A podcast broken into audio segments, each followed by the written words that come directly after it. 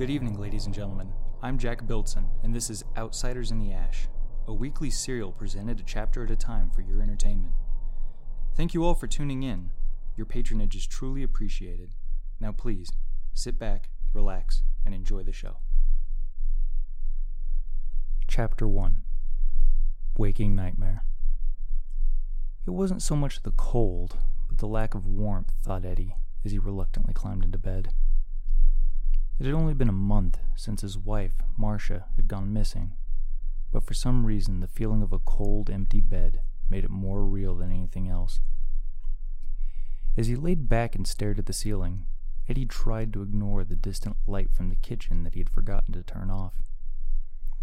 The dim light around the door allowed him to see a few feet into the hall before the darkness consumed and obscured the silent rooms beyond.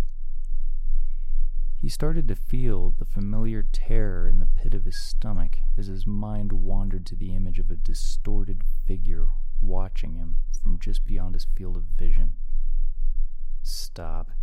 You're not a fucking child, he thought to himself as he tried to look away from the door.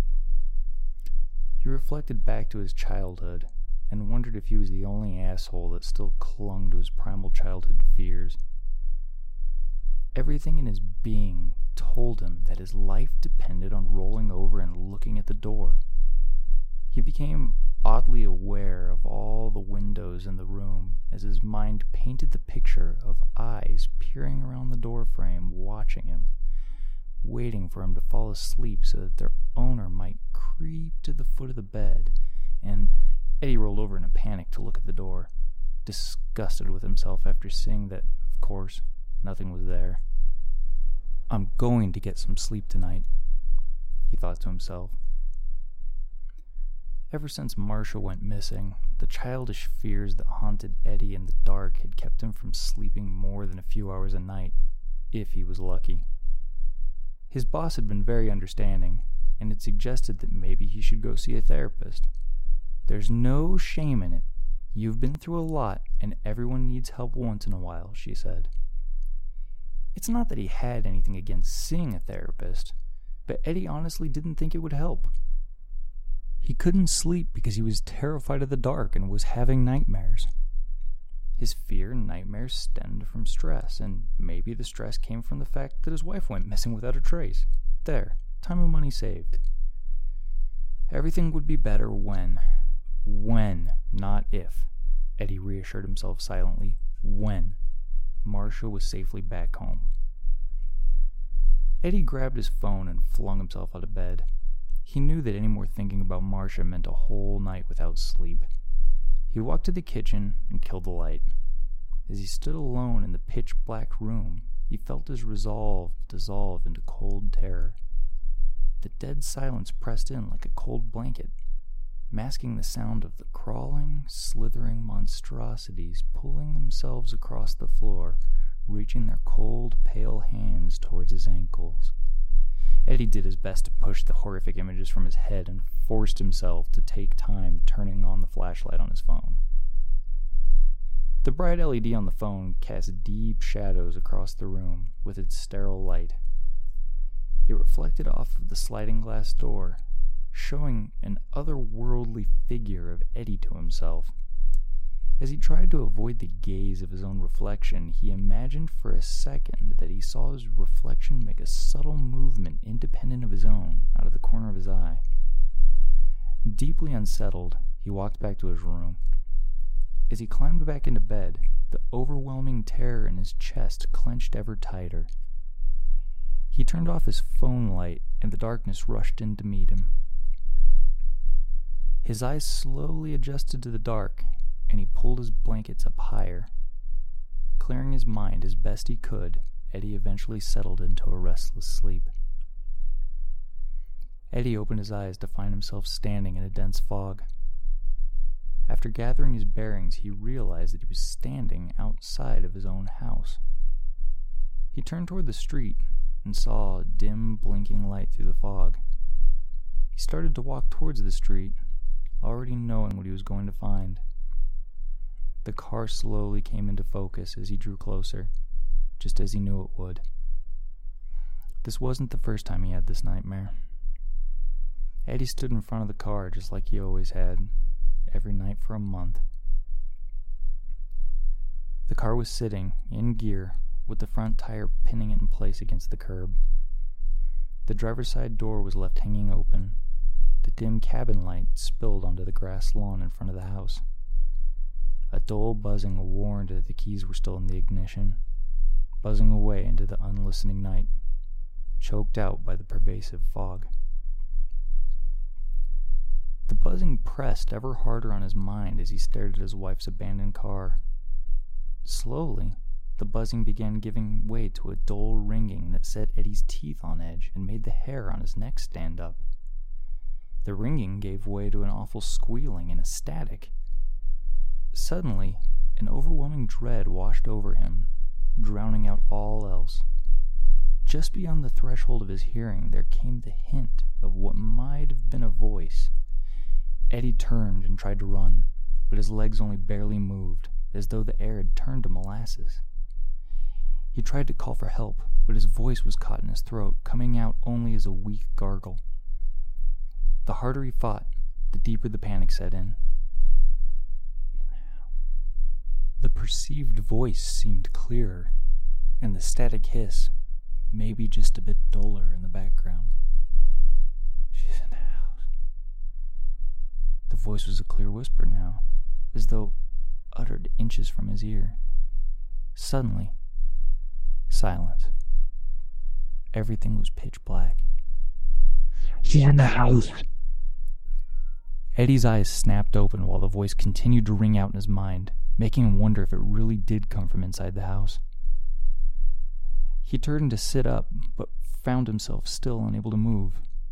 The ringing suddenly flared back into life as Eddie struggled against his own limbs, as his unbridled terror enveloped him like rising water. Suddenly, Eddie forced himself to relax. Sleep paralysis, he thought to himself. He had episodes since he was a child night terrors, his mother would call them. Shadowy figures towered over the bed and leaned over him as Eddie tried his hardest to focus on his fingers. It's not real. None of it's real, he thought to himself. One finger, just just move one finger and it will all go away.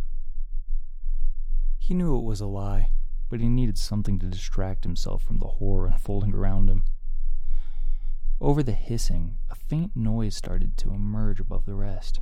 Eddie closed his eyes in fear as one of the figures separated from the rest and started to climb up the foot of the bed. The noise took on a slimy quality. As Eddie kept his eyes clenched shut, the image in his mind was that of a pig being slaughtered. As the sound reached a fever pitch, Eddie was certain from the excited squeals that the figure was leaning over him, sharp teeth poised to sink into his throat. Then, as suddenly as it started, the terror passed. Eddie snapped his eyes open and saw nothing but his ceiling.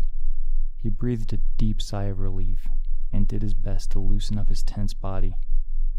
He sat up, thinking about all the years that had gone by where he thought he had mostly outgrown his sleep paralysis. He only usually experienced it if his sleep schedule changed drastically, or if he were under an unusually high level of stress. I would consider this a high level of stress, he thought as loudly as he could in his own voice, hoping that he could use the obvious observation to drown out his own dark, terror fueled thoughts before they could bubble to the surface. His thoughts were interrupted, and his heart leapt into his throat as he detected movement in the near pitch black of the room, right at the foot of the bed. Eddie sat motionless, watching the spot he saw the movement come from. Time stretched on as he felt the blood pounding in his face. A cloud shifted, and for a split second, a narrow moonbeam shot between the blinds and illuminated the room for only a heartbeat. Eddie clenched his teeth and felt his blood turn icy in his veins. He saw it, right where he was staring a tall, pale female figure staring down at him in his bed. His primal instincts took over, but before he could escape his blankets, the cloud moved for good and the room was filled with moonlight. There was no figure. Nothing was out of place. Eddie was all alone. He reached behind his head and blindly fumbled for the drawstring of his blinds, refusing to take his eyes off the room even for a second. His fingers closed around the cord and wrenched them open, brightening the room. Taking a deep breath, Eddie started to shake uncontrollably. It made sense, honestly. A stress filled month spent worrying about his wife, and suddenly he starts feeling like he is being haunted by a female presence. Marcia. All the thoughts he tried to avoid came rushing to the front of his mind as the mental wall he built around them crumbled down from fear and exhaustion. He thought of his wife, locked up somewhere dark and alone. He wondered if she was half starved, cold, and waiting on him to find her. The worst part is that this would be the best case scenario. It had been an entire month, and there had been no phone call, no ransom, no demands of any kind. He could delude himself all he wanted, but chances were she was dead. In the back of his mind, he knew that there were even worse possibilities, but in his state of mind, Eddie refused to entertain those thoughts. Feeling more helpless than he ever had in his entire life, Eddie started to cry. More exhausted than before he went to sleep, but too terrified to close his eyes, Eddie curled into a ball and watched the foot of his bed until the sun came up.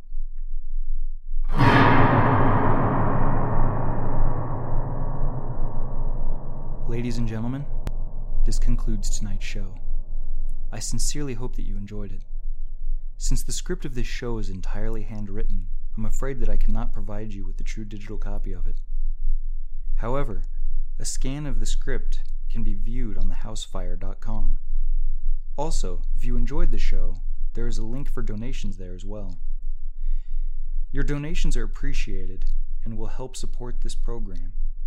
If you have any questions or comments, feel free to email me at jack.biltson at thehousefire.com.